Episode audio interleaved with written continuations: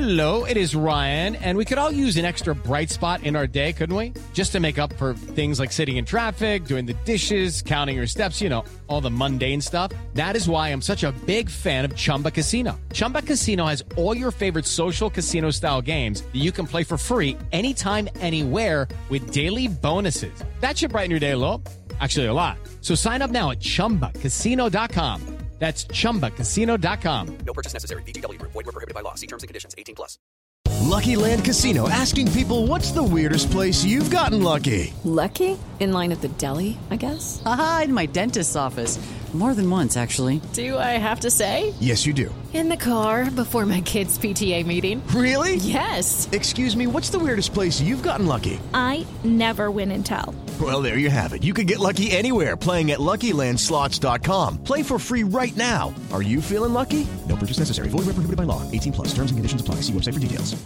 Hey guys, it is Ryan. I'm not sure if you know this about me, but I'm a bit of a fun fanatic when I can. I like to work, but I like fun too. It's a thing. And now the truth is out there. I can tell you about my favorite place to have fun Chumba Casino. They have hundreds of social casino style games to choose from, with new games released each week. You can play for free anytime, anywhere. And each day brings a new chance to collect daily bonuses. So join me in the fun. Sign up now at chumbacasino.com. No purchase necessary. Group. Void prohibited by law. See terms and conditions. 18 plus.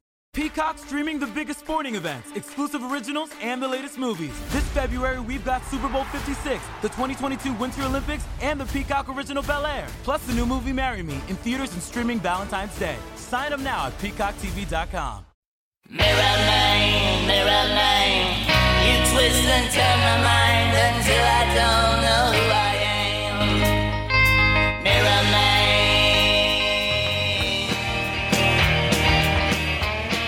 Good morning and welcome to a new edition of the Arsenal Opinion podcast. Today I am joined by Aash Hello, mate. and I'm joined by Matt. How you doing, Matt? Very good, Pete. Very good. Great to have you uh, both on the show. I feel like we've had a lot of positive things to talk about uh, over the last few months. We had uh, up until the weekend, it was our best start in seven years, nine points from 12, our best start in seven seasons. Um, quite incredible. Uh, but the performances haven't been incredible. It's kind of been a bit, a bit grim, a bit turgid. Uh, but this weekend, uh, we had a, a a loss against Manchester City, and uh, immediately everyone is uh, is questioning whether the future is bright with Arteta, uh, questioning whether Thomas Partey was the right signing this summer, uh, and, and questioning whether the style of football is what they want to see. So I think uh, I think that we should get a quick hot take. Uh, Aash, Manchester City. What were what were your what were your top line thoughts before we go deep? It wasn't the world's best game, was it? I mean, uh, it is what it is. I, I'm quite pragmatic about this. I don't think the world is going to end. I don't think Arteta's terrible. I just think it's going to take us a bit of time to get into this. We- lost one 0 We could have. I- If that was two seasons ago, four seasons ago, we'd have probably lost that four or five nil for no reason.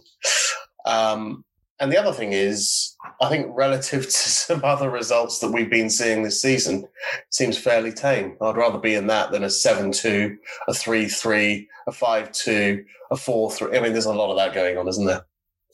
Yeah, Matt. What like what's um what's your take on it?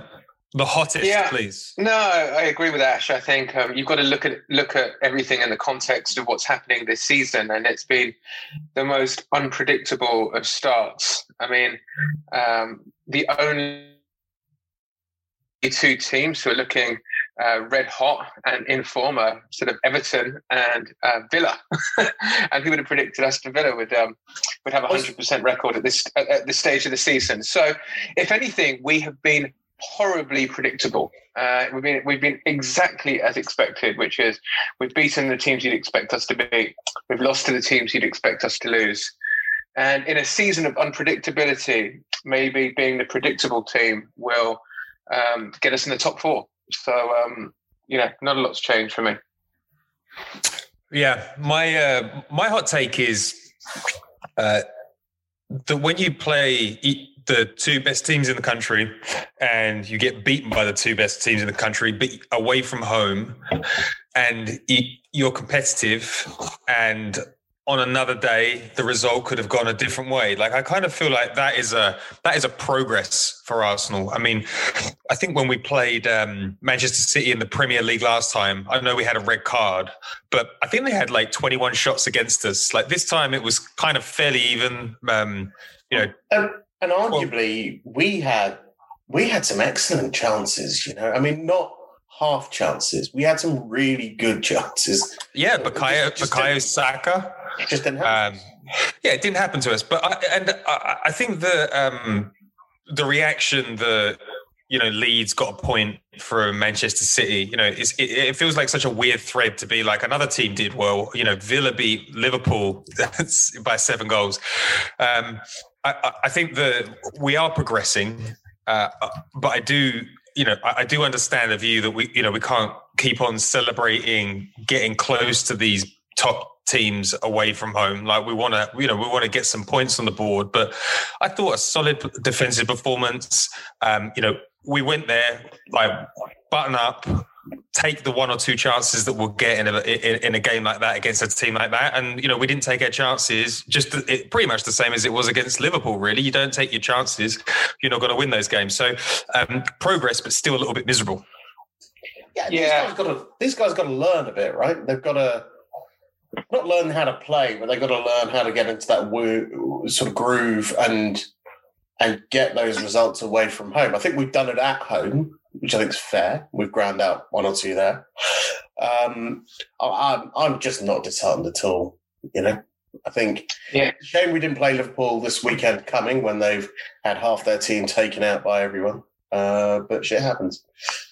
Yeah, I think um, what we did in Arteta's first six months is we managed to get some good wins against uh, top opposition, and that's filled us with hope.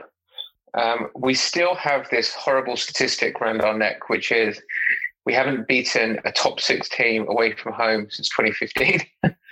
and the sooner we can get that uh, millstone from around our neck and get a win against the top six team away from home, hopefully in the next three games, um, I think that will that will be really huge for us because we don't want that that sort of um, that that that statistic carrying on. And Arteta has been very good at disrupting those, but we don't want to be sat here in six months' time saying we still haven't beaten a top team away from home because it will become an issue again. So that's the that's the, yeah. that's the one thing I'd say. And I, and I think the the the the truth of uh, of our season is losing against City and Liverpool away from home is kind of fine, but you you you really are expecting us to come back strong. Like I, like we've got to get a result against Leicester, and I think we've got to get a result against United. And if you win those two games, you're in good shape, right? I think the real test for us is that United game at Old Trafford at the end of the month. Um, I mean, they they put in a good. I mean, but it's Newcastle, right? I mean, um, they're not in a in a great place. They they've quite it was, one of those horrible days where you don't know where to look when they're being absolutely whipped by Spurs. But um, that's a side I think that's in peril. They panic bought a load of young players as well. I think I don't think they're going to integrate those players in very well. So I think we we've got a real chance up at United, and I think you know Leicester at home. I think will be an interesting result. They don't seem to be travelling very well, do they, Leicester? No, and I, um, they had a, a, pretty decent starting eleven in the League Cup, and I thought that we comfortably beat them there. I watched the Aston Villa game, and uh, you know they're a, they're a really fun side. I think they they're going to be this season's Sheffield United, but watching much more fun. yeah, they're, they're yeah they're, they're, a lot they're a lot more fun. I mean, like Ross Barkley was brilliant. I thought Jack Grealish looked great. They've got so many fast, powerful players that can run with the ball. You got, I, I wish we had some of that front line, right? I, um, I just think um, that they've bought really well in two or three key positions that they needed. And uh, the Ross Barkley thing. People think he's terrible and fools. I don't think he's necessarily a world beater, but I think he's, you know, it's a good team. As you both know, I've got some very good mates who are Villa fans. That last twenty, they could have won it before the last minute. I thought they were they were really piling on the pressure. The one thing I think, yeah, should, so should probably start thinking about our season, and we don't hear the term very often anymore for some reason. But I think we've got uh, a few six pointers, and those six pointers are basically our games against Chelsea, Spurs, United, and Leicester. And how we fare, and whoever comes up top in those in those sort of six pointer games is going to get fourth, I believe, because I think that those are the people we're competing with, and roughly in all the other games, we're probably going to end up relatively the same.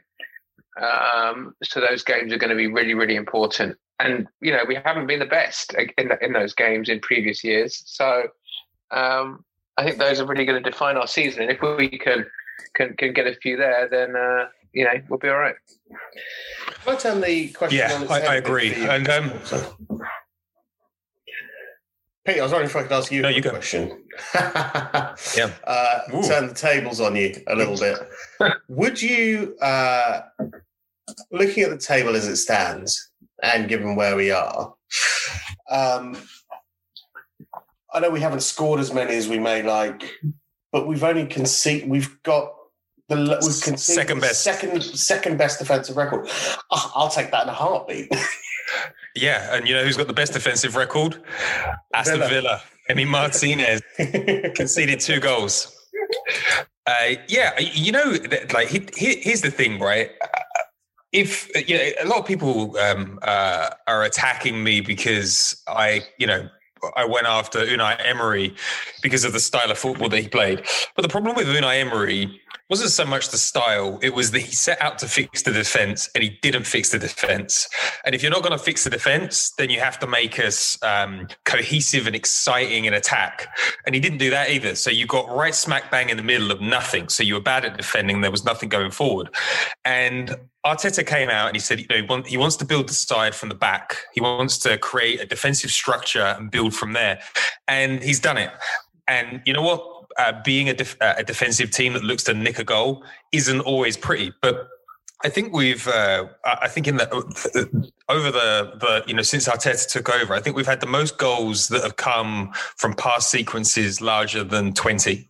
Um, I think we played patches of really exciting football, but I, you know, and like you two were definitely about the George Graham era, right? I think there's something quite exciting about having a manager that is really focused on on defense. Like it's it's it's it's interesting to watch a team that is passionate about the clean sheet. Well, I think there's one other statistic that I thought was really, really interesting, which was I think 20% of uh, I think 20% of his uh, Arteta's games have been against Liverpool, or certainly against. that makes it probably but- makes but- sense. I haven't heard it, but that just yeah, it made me chuckle. But, but but but we have played a huge number of games against Liverpool, City, Man City. you know, Chelsea? and Chelsea uh, as well, yeah, because we had them. Didn't we had them in the cup? Yeah, oh, we We had them obviously in- had them in the yeah, cup. yeah. Yeah, Chelsea as well, United. Like so, you know, the fact that he's done as well as he has done without playing too many lower teams, I think is is, is interesting and does skew our perception of the type of football that we've been playing. Because against those teams, we've been more defensive. Um, and I think once we're out of this run of games, I think it ends when after we played United. Maybe we've got then we've got a bit of a break until we play Spurs. I don't Well, know. we've got we've We've got got Villa, Villa. immedi- Villa, Villa and immediately Leeds. after United, which we probably didn't think was a game, right? So Yeah, no, it's true. It's true. Um, but you know, it'll be interesting to see whether we can, uh, as Arsene would say, take the handbrake off and uh, give it a good go. So, guys, if uh, like, and this this is the big question, isn't it? It's like um, the the job that Arteta's got to do this season. ev I I think we know that we're going to get points against the top six sides this season. That's something that we've not really been able to achieve um, over the last number of years. I think the the Leicester game is definitely game on for us. I think that we're going to challenge Everton. I think we're going to be great against United. The question from the start of the season was: if you don't sign a um, a creative player do you have the ability to open up the small teams that play a deep block? Um, what do you um, do? Like after watching the Manchester City game, do, do is there any hope that we're going to unlock this with an internal solution? I hope so. I think it's either going to be a question of the kids or Mesut. But he said to Mesut, isn't he, that he's not going to be considered until Jan. Oh, he's got between now and January to prove himself. I don't see that happening. He's had three years to try. Um, you hope one of the kids is going to be the answer, or you know, I don't know. I think we've got enough. I, I, I think we've got enough quality. Yeah, I, I agree. In, in, in the front of the team, I just think we haven't quite found a way to um, to make Unlock the it. system work. You know, you know, we've got Aubameyang, he's brilliant. We've got Saka, who's brilliant. We've got Pepe, Willian. We've got Pepe. pace. We've got We've got. Pepe galore, and? Willian. We've got, you know, we've, we've got a lot. Then we've got Lacazette. I mean, these players. I know we'd like better, but they're not terrible. Like they're pretty, they're pretty good players, and I know we're missing something, but it feels more like a system piece than a player piece in, in my mind. And maybe that's wrong, but that, that's what it seems like to me. And it just seems like we're we're missing uh, this, the, an attacking spirit rather than an attacking player necessarily. Yeah, You may anchor that round a player, though. I think I think I understand that, but I think he's there's probably a sit- situation where he had planned to have a creative player and he hasn't. Therefore, it's going to take us a few games to figure out how we get around that for however long that needs to be. I mean, like uh, the the, the solutions that we've got. I mean, we either we've either got hope that Partey comes in as a six and frees Ceballos to play further up the pitch, or I think the the other creative solutions that we've got is uh, it's Saka as a as as kind of a you know a, a more advanced eight. It's Emil Smith Rowe coming through as that 10 that could play in the pocket but it's a lot to ask of a kid. Or you got to hope that that whatever they're seeing in training with joe willock yeah. it's got to be expressed on the pitch right? Because he shoots he assists um like he runs at people. Like he has all of the core elements to be a player. I just haven't seen it yet right I think the Joe Willock thing. I think you're being very, very fair. Yeah, I think he's, Smith, he's I think Smith Rowe's way too soon. I, I just don't see that happening. the club really rates him apparently they, I'm not, think saying he's that, I'm not saying we shouldn't rate him. I just think it's probably a, a bit too much of an ask to carry a team through probably the busiest part of the season for two and a half months. my, my sense is that Saka is becoming the type of player, and we've seen them before in the likes of Jack Wilshere and you know you, where you try and not play them every game, but every time they come on, they're the best player on the pitch, and it becomes increasingly difficult for them not to play a more and more central role. Um, and I think that, um, we're seeing him become a more and more central player. Um, I think he can be a lot of the answer to our creative output because he's he's such a great. His statistics are so good. He's got so much end product. So um, I- my my maybe it's my heart, but my head also says, how do we get him in the team in a way where he can create maximum impact? Because it feels like he could play anywhere on the pitch and, and score and assist goals. He could play left back and do it. He could play left wing, and then and then there's one other piece of the jigsaw which has, has gone slightly missing, which is um, could Martinelli come back and make a massive impact in the second half of the season? And and and and, and this is a bit of a crazy scenario idea that I've seen somewhere, but could he be our centre forward? Aubameyang on the left, Saka as like a number ten, and then we're off to the races. who who is the centre forward did you say you but you buzzed out for a bit Mar- just as yeah, you were, Mart- I'm assuming you meant Martinelli. Uh, um, Martinelli. Martinelli. Ooh. Now that that would excite, right? Wouldn't that excite? I mean, I, was it wasn't it odd? It was like uh, one of the best decisions that Emery made was Martinelli through the middle, and it, he was like, "No, no, he's a, he he plays on the left. He's this is he's not a centre forward. He looked like a monster in the middle, like brutal, like a like a traditional sort of, you know, like Alan Shearer with his head. He was unbelievable. I, it doesn't look like. Uh, I looks like he's So- been playing there all his life, doesn't it? The um, the Saka thing, Matt, I think is fascinating because it's one of those things that I've almost thought: should I say this out loud or should I not? Or people going to think I'm mad? But I think you're right. I think the kid is so capable. um, that we could move him to be a slightly more central player. We've got enough people to play on the wing, right? I think the issue with Saka is perhaps because we don't have, he doesn't have confidence in anyone else to play in that position at left back if Tierney gets injured. And let's be realistic, there's a good chance Tierney gets injured, right? Yeah, Tierney's um, Tierney's got a bit of the Diaby's about him with those injuries, but and you know I, I wrote this a few months ago. Um, it, last season, the Arsenal had been trying Saka as that ten in training, and apparently he was excellent. I guess because he excels anyway, doesn't he? Um, then I, I, guess the question is that um, you don't you don't get all your A stars at GCSE for no reason. Smart kid. Yeah, he's smart kid. The, the yeah the most intelligent player at Arsenal, and also uh, you know arguably our second best sure player now. I'm not entirely sure that's difficult, by the way. Nothing against uh, players, but no, we don't know. There's no Tony Adams at the club anymore. Um, so, uh, what, was? Uh, what, what, Can I just say something about Tony Adams? My favourite thing about Tony Adams in the last week was it was his birthday, uh, shortly before mine, and he posted on Instagram about it, and he was with all his kids.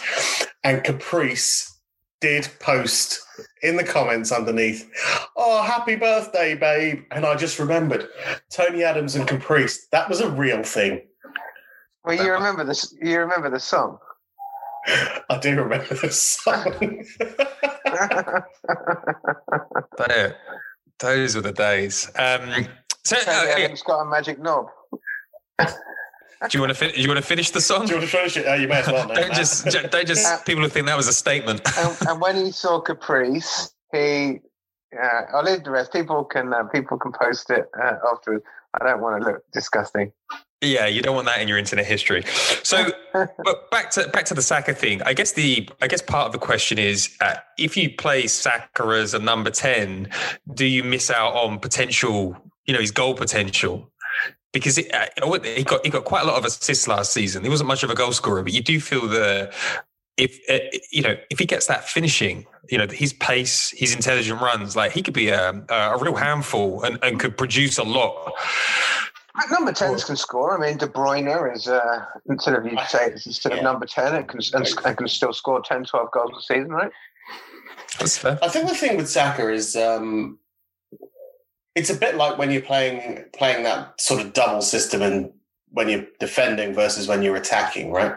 And you know, you've had people drop back into the kind of get the four just to kind of then push it back and push it back out. So three at the back um, is whether you could do something slightly similar with him where he gets a bit more of a free reign, but also I think he's intelligent to know enough to know where he needs to be as a 10.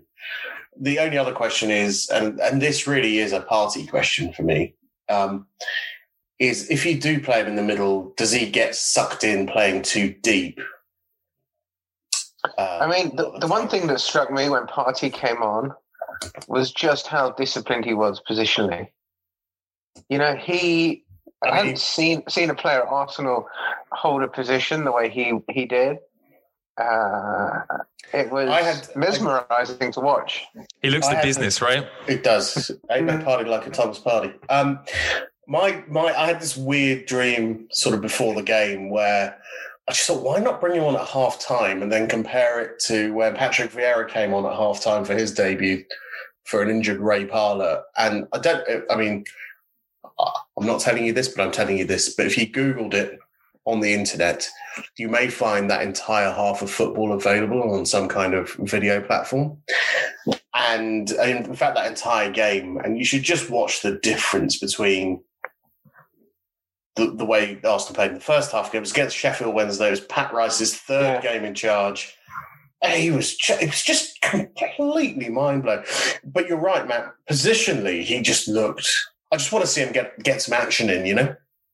Also, uh, I, what I what what I yeah. find fascinating about the Thomas Partey signing is uh, he's a he can play as a six, um, which arguably you could say that we need, and that would look great next to the ex- exceptional uh, Dani Ceballos.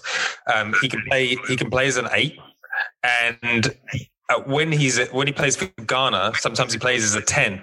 And Simeone used to put him up front when he was chasing games. Like, so we've got all of this versatility that he could unlock. So if you if they figure out that actually maybe Thomas Partey is a little bit more creative than we originally thought, like m- maybe that will help the flow of the team, the speed of our breaks. Um, maybe he could act as um, you know to help the, the you know the connection between midfield and attack. Or maybe that's just a bit ambitious and it No, I think I think uh, Francis Cagigao, or I don't know how you say it, the, the scout said, um, we're going to see the handbrake come off with Thomas Partey. Uh, he said to use Arsenal's f- famous quote, he said, um, you know, he's had the shackles on by Simeone, and we think there's a lot more to come from him as an all-round player than has been seen at Atletico. He also started as a right back for Simeone. Yeah. So he's literally done. He's done it all. I, I, I think he's going to be a huge signing for us. What is it? I mean, we've got a bit of a history here, haven't we? That you've got West African footballers who rock up and you think they're one position but can seem to play. Amicolo's a colos, a great example of that. Lauren, Lauren, Lauren, Lauren is the other one of that. he arrived as a, he arrived as a central midfielder. Hundred percent. And then uh to some extent as well. I mean, Arsene thought he was like Garrincha, not quite, but never mind. Um, and if anyone doesn't know who Garrincha is, Google it and just find out. Um, but yeah, I. I look. Here's the thing: if he can answer a load of, of solve a load of problems, that's fine. But there's only one problem you can solve at a time. I think it would be great to get him fitted in at the base of that midfield, which is what we've bought him for, and not get any distractions from that. Because I think we're really good at getting distracted around things like that. When you had, you know, you had Torreira playing creatively and moving further forward for some stupid reason. I mean, that was all Emery. I get it, but let's. I mean, yeah, I mean, the only, the don't only, want to get don't want to get too excited by the shiny new thing, you know. Arteta, I think Arteta's doing doing a brilliant job uh, of eliminating. You know, he he had so many problems, and he's uh, tackling them one by one. I mean, really now the only two real problems. I mean, I'm ignoring Ozil because he'll be gone in 12 months. I mean, he'll be gone. It's not even a problem really. The two problems we've got, only two problems we've got. Uh, Saliba doesn't seem like maybe he's the player that we thought we were getting. Um, and then the other p- problem is Pepe, which is um, we've got to play him to try and get him into form, but is he good enough to keep playing? And we're stuck in this sort of vicious, vicious cycle with him. And you know, he's clearly capable, but is he capable of delivering what we need on a consistent basis?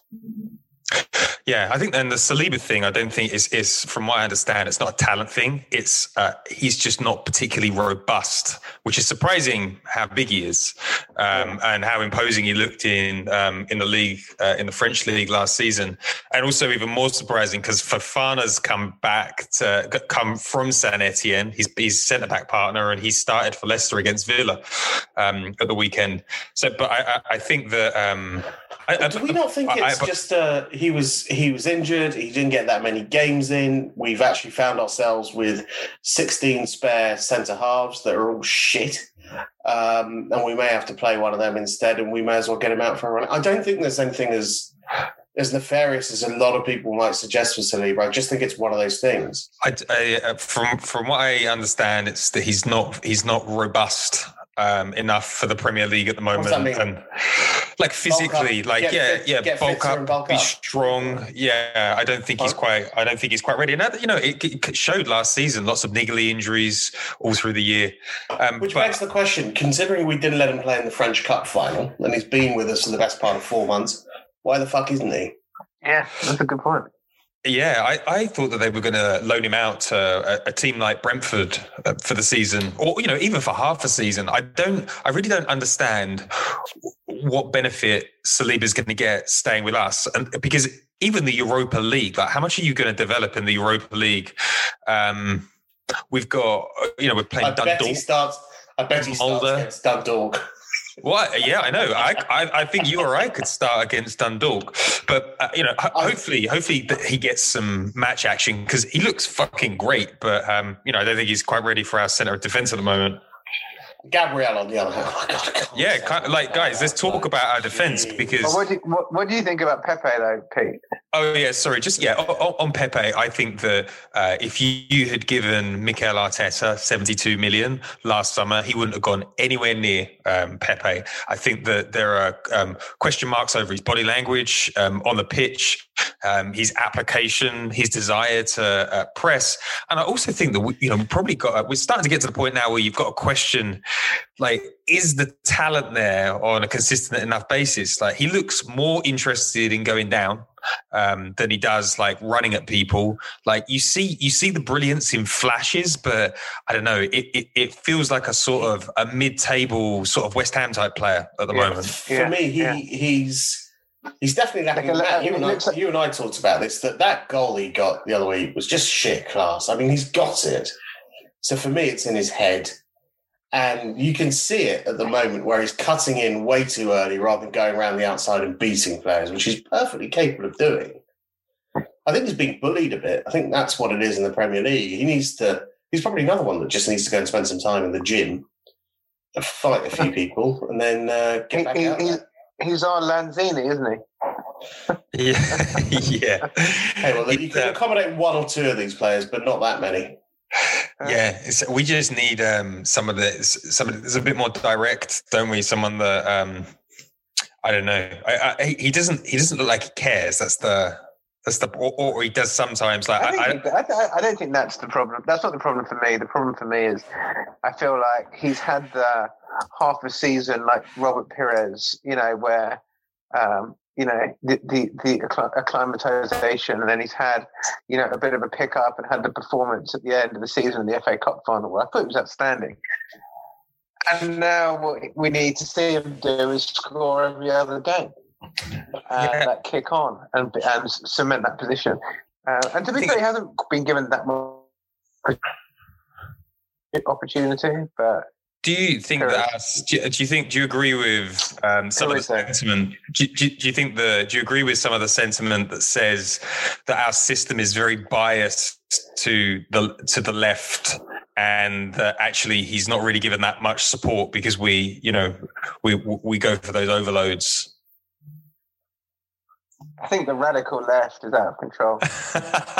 Ah, come on, get Antifa. No, I think, but it's the players you've got, right? I mean, if you've got Tierney and you've got, I suppose you can make the well, look, we've got Bellerin, who's arguably one of the best right backs in the world. So I think you're probably right. I don't. I think we are, but I think I don't know. We do we do love we do love the left. We do love going down the left. We always have, though. We always have. Yeah. Like if you think about Marc Overmars, Glenn Helder saw some great goals of his on Coleman YouTube. Good Pires. Coleman Pires. Car- I mean, like we've always naturally gravitated that way, I suppose. So I mean, the club, um, is in, the, the club is in Jeremy Corbyn's constituency. Let's just be clear about that. uh, I think uh, Keir Starmer's an Arsenal supporter as well. It's uh, it's a weird, real Labour, rule Labour Party. So, um, do we think that Gabriel is the best centre back that we've signed since Sol Campbell? I, I don't think. I think Lee Dixon had it right in the commentary where, you know, he said it's, it's he it looks very promising, but it, we're gonna we're gonna, it's going to take us five six months to be able to answer that properly. And I think we just have to remember how many games was it that Mustafi went unbeaten as an Arsenal player after he, he arrived, and we thought he was the best player we'd signed since Sol Campbell, right up until Christmas that year. So, uh, you know, I think too early to tell, but the signs are promising for me. Aash, what do you think? Uh, is is he better than Virgil van Dijk? I think that's a tall order. I think he's better than Virgil van Dijk right now. yeah. R.I.P. Um, I think he's got everything that we want, but look, we can go around and talk about this in circles, can't we? Because we can always say that, oh my God, well, centre halves don't really mature till they're older. He's going to have a difficult second or third season. That's the way it goes. You look at Holding arrived at 21, looked like a world beater. You know, it's taken him time. I don't know. I mean, look, Stepanovs like- look good. Stepanovs look great, mate. Did. Cygan. Cygan. My I think we... have, I, have I ever told you my favourite Pascal Cygan moment? I was at I was at Highbury. I think we we were beating Everton. We beat Everton seven one, and it was in the run up to uh, Thierry getting close to Wrighty's record. And um, I think obviously he'd scored a hatful, and Cygan scored uh, late on with his, scored his second, I think, late on with a header. And the announcer at Highbury turned around and said, Pascal Cygan's second goal tonight for the Arsenal. Just 176 goals to go until he can break the club record. And that was it. I just think that summed him up. Is it kind of a cult figure? My brother always gets Segan written on the back of his Arsenal shirts. Well, funnily enough, we bought him from the same place we bought Saliba from. So go, go figure. There you go. oh, fuck, have we just ruined this? Oh, God. So, uh, moving on to uh, more difficult subjects, let's let's tackle the Mesut Ozil uh, problem head on. There's a uh, there's a petition going around from the Oziltologists, and they've got eight thousand signatures, and they're demanding that he be in, uh, reinstated into not reinstated, maybe just instated into the Premier League squad. Uh, what do, what do we what do we think here, guys? Is uh, is is Arteta going to relent, or do you think the uh, do you think the Gunnosaurus payoff was the was the straw that broke the Tyrannosaurus back? It's over, right? It's, it's just done. I mean, just ship him out. It's a shame. It's a shame it's ended this way. I think he's a class player, but he's a luxury item in the model world, isn't he? I mean, that's the problem. I think uh, Arsene's obviously been doing his book tour and uh, campaigning for him, which I think is fair. But um, he is he is com- completely and utterly a luxury player in, this, in the system that we play, and in the systems that are played more broadly in the Premier League. Um, so I think Arteta would have. I think if his attitude had been right, Arteta would have found a role for him, even if it was as a super sub. Yeah. You know, um, but I don't think his attitude was right. And I think, um, you know, the thing about Arteta is basically he's basically doing what George Graham did when he came in, and Ozil is his Charlie Nicholas. You know, it's, It's a great, it's a great analogy. It's a fantastic. and and and he and someone was going to be the fall guy because there's no point in talking about non-negotiables. It it loses its power if someone doesn't break one of them because you have to see someone you have to see someone get a hard line taken against them otherwise you don't know if the guy is bullshitting you and i think you know arteta is is a master Two people have had it. and it's Guendouzi Yeah. and Ozil, and you know they're both symptomatic of of just you know he wants it. he And wants Guendouzi's asymptomatic, apparently. Ooh, Aash, Got that was in there. good. Got that in was there. very good. That was very good. So I, I, I completely agree. I think that if I, I- I don't understand this weird mindset where people like that, it's almost a little bit insidious where people are starting to um, push this narrative that actually maybe it's down to uh, diff- something else other than football. Like a, a load of people took one of the um, a load of people took the quote from uh, Per Mertesacker from a podcast uh, where he basically said, you know, Ozil looks happy in training. He said he he just recently got married, and maybe maybe that's changed his focus. So Mertesacker basically said he's not focused, and everybody's sort of carrying this. No, Mertesacker said that it's non-footballing reasons, and I think the reality is, if you're Arteta right now and your target is top four, and Mesut Ozil is doing everything you want from him in training, he's got the exact amount of talent to be able to thrive in that system, right? If he did, if he did his job, there's no reason to not play him, right? You might as well Yeah. just play. him. You're paying him anyway. Well, there's that, but his his I've been reading a shit ton of sports books recently. I had a shipment from the UK, and I think this is the case. And you watch it, and you watch on every documentary, you watch it on The Last Dance or whatever else you want to watch. The best players are usually the ones that train even harder than the others. Actually, they're the ones doing afters and all this kind of stuff. And if they're questioning his attitude and training, then the thing must just be over. I mean, it's it's hard to hard to think that it's not that. I mean, if he was there putting a shift in every Monday, Tuesday, whatever days he has to do, um, then I think they'd probably give him that crack. But it's it's obvious that he's not. I mean, you look at Ronaldo. Do you think? I mean, uh, he, uh, you know, in lockdown, he's doing. He, I mean, he can't stop training, practicing. You know, after everything he's done. And Uh, all I saw Mesut Ozil do in lockdown was do some laps around his garden in Highgate, which, you know, in Highgate, in limited space, they're not huge gardens, and he wasn't exactly sprinting. Look at it. Look at Ibrahimovic, 39 years old, and he's got um, AC Milan, top of Serie A. It's phenomenal. Like you know, it's, it is possible.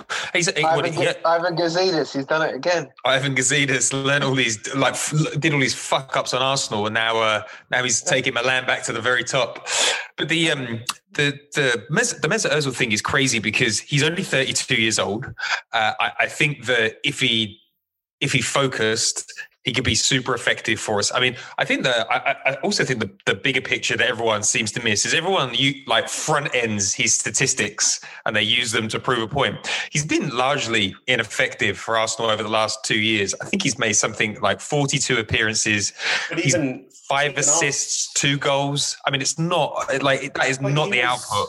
He was significantly injured in Arsenal's last season as well, wasn't he? So that's probably accurate from a per game basis on his stats. But I think if you look at them for the season, it's probably even worse. Yeah, I mean he's he's he's really fit. Um, Arsene was letting him have tough away games off, which is not uh, a good sign. And you know, I think the club is sick. You know, I don't think he applies himself to the to the homework. I don't think he applies himself uh, in in training. I don't think anybody thinks that he's particularly focused. And then you get all the, the little petulant uh, interviews that he does, or like the Gunnosaurus thing, just so unnecessary. Um, and it's a real shame. And like also, it, it just detracted from the actual truth of that story. No one took Gunnosaurus out the back of the club and shot the fucker in the head, right? Let's be very clear. This is someone whose job was a nine to five job at the club. And at weekends, he decided to get into an outfit. Now, I know we can all talk about people that do that, but that's fine. He was Gunnosaurus. and That's fine. There's, there's still going to be a, a mascot.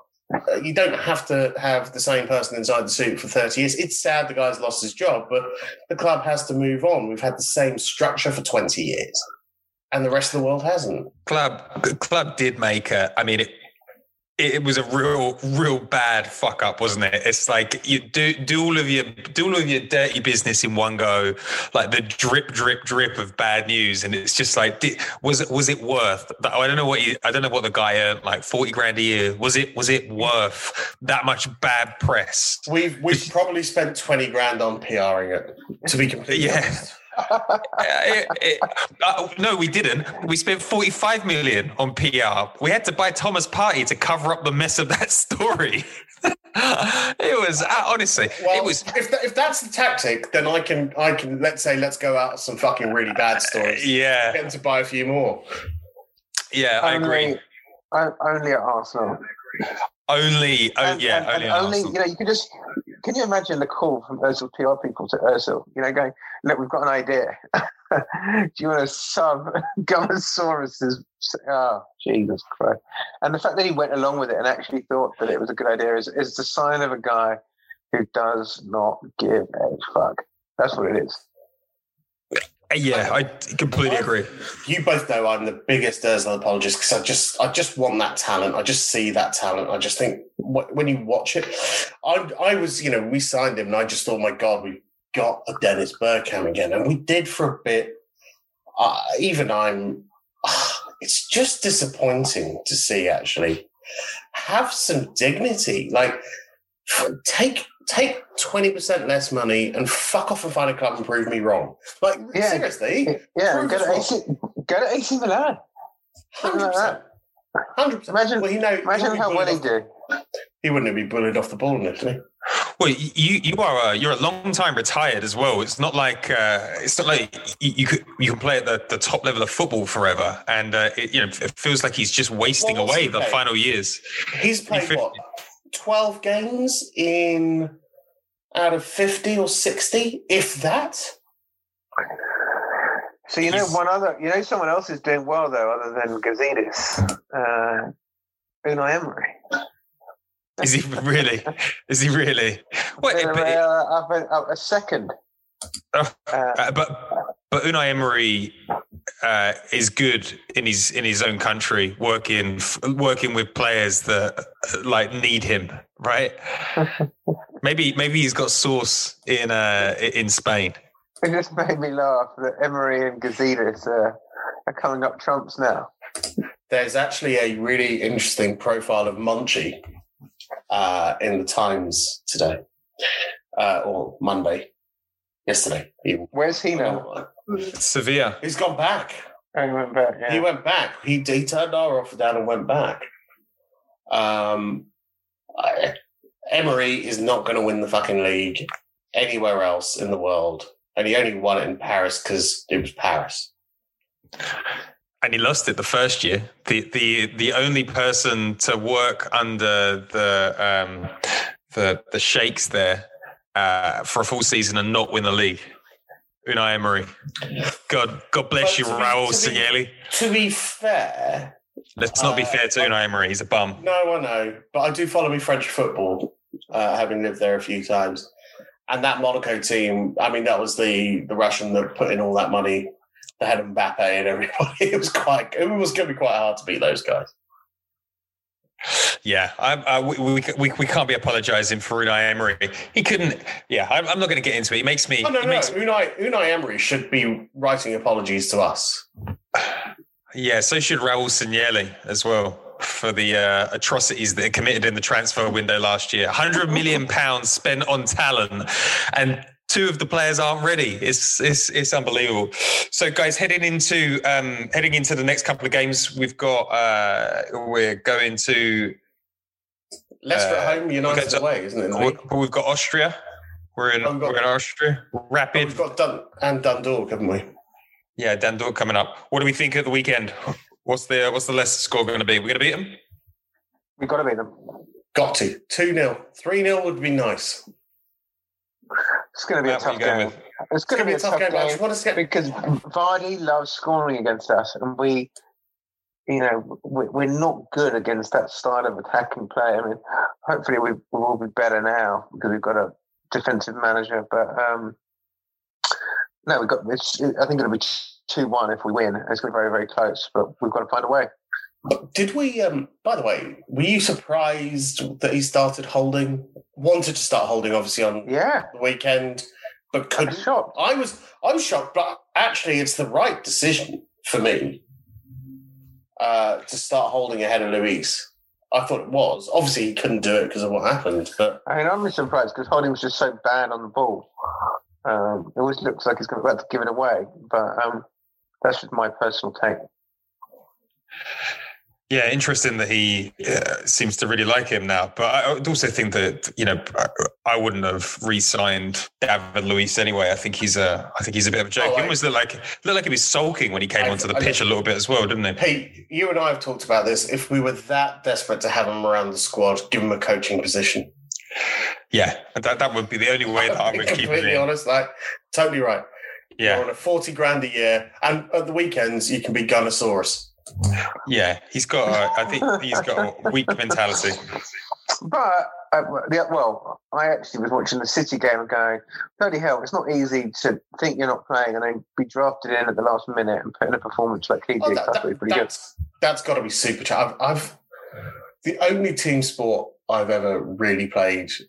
Um, I was going to say well, but I think that's probably a point of conjecture amongst many of my friends uh, in my adult life is uh, is rugby, and I've had to do that because I played in the front row, and that last you- you're just in a different head, completely in a different headspace. As a professional, I'm sure less so, but you know, you you kind of you're probably thinking about going on and being an impact player or coming on for an injury, but not sort of ten minutes before the game starts. Or like Ray Parlour at Anfield when he had a couple of pints. Hey, we love Ray. I'd have him back on his side any day of the week. had a couple of pints because he, he thought he was uh, he wasn't starting. He also had a very good game, didn't he? yeah. They don't make them like that anymore.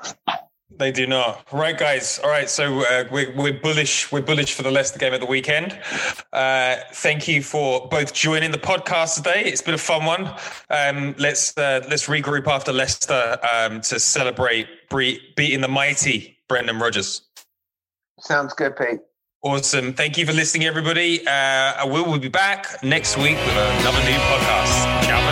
now. Ciao Hi, I'm Randy, and this is Dave. We're the founders of Bombas, the most comfortable socks in the history of feet. So comfortable, we sold and donated millions of pairs. To sell and donate a lot of socks, we became obsessed with comfort. We reinvented the sock from the ground up, adding comfort innovations along the way. It worked. People tried them, loved them, told their friends about them, helping us sell and donate millions of pairs. Try them now at bombas.com slash comfy and get 20% off your first order. That's B-O-M-B-A-S dot com slash comfy. Sports Social Podcast Network. It's time for today's Lucky Land horoscope with Victoria Cash. Life's gotten mundane, so shake up the daily routine and be adventurous with a trip to Lucky Land. You know what they say. Your chance to win starts with a spin. So go to LuckyLandSlots.com to play over 100 social casino-style games for free for your chance to redeem some serious prizes. Get lucky today at LuckyLandSlots.com. Available to players in the U.S., excluding Washington and Michigan. No purchase necessary. VGW Group. Void where prohibited by law. 18 plus. Terms and conditions apply.